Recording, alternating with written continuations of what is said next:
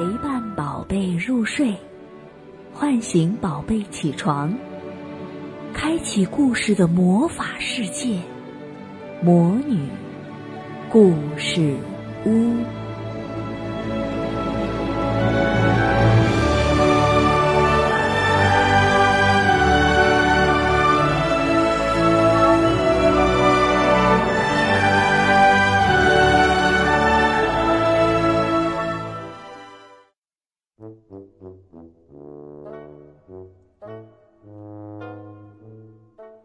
小朋友们好，我是萤火虫姐姐。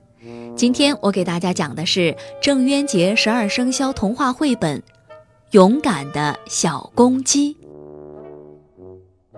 大树被松鼠骚扰已经一个月了，松鼠老是隔着大树的痒痒肉，大树啊笑得喘不过气来，都快窒息了。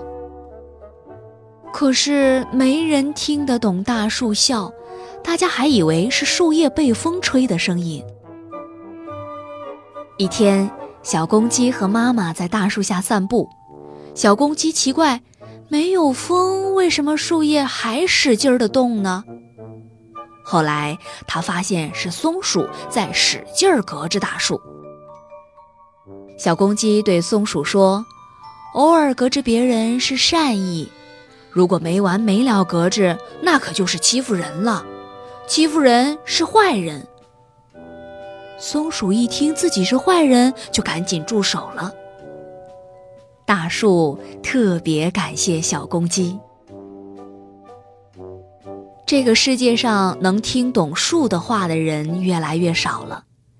其实，所有的东西都有自己的语言，比如小草，比如我们吃饭的碗，比如楼房。这天傍晚，小公鸡从窗户看见两只鹿在和鸭子攀谈。小公鸡觉得不太正常，它下楼去听。两只鹿希望小鸭子给他们带路，小鸭子同意了。鹿让小鸭子上他们的面包车。小公鸡觉得不对劲儿，它赶紧打电话报警。接着，小公鸡跑过去，伸开翅膀拦住小鸭子。两只鹿面露凶光，小鸭子却还没察觉。小公鸡对小鸭子说：“你不能上陌生人的汽车，他们万一是绑匪呢？”一只鹿笑了：“ 大灰狼才是绑匪，你见过鹿绑匪吗？”另一只鹿把小公鸡摔在了地上，伸手准备硬拽小鸭子上车。正在这时，警车赶到，警察给两只鹿戴上了手铐。原来他们俩还真是逃犯。狮子警长告诉小鸭子：“坏人长得像大灰狼，那是很久很久以前的事儿了。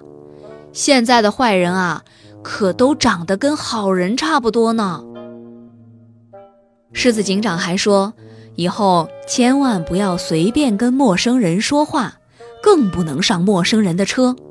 小鸭子惊魂未定，听着，点头答应着。由于小公鸡英勇救出了小鸭子，警察局长授予小公鸡“侠胆雄鸡”的称号，小公鸡成了动物界的小英雄。小朋友们，这个故事啊，在教我们如何分辨坏蛋。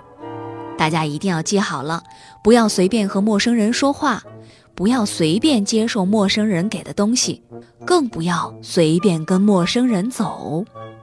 小朋友，你能做到吗？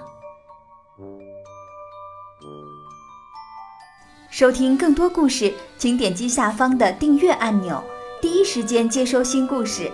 也欢迎加微信“魔女故事屋”，收听更多好玩的故事。还可以跟魔女们互动哦。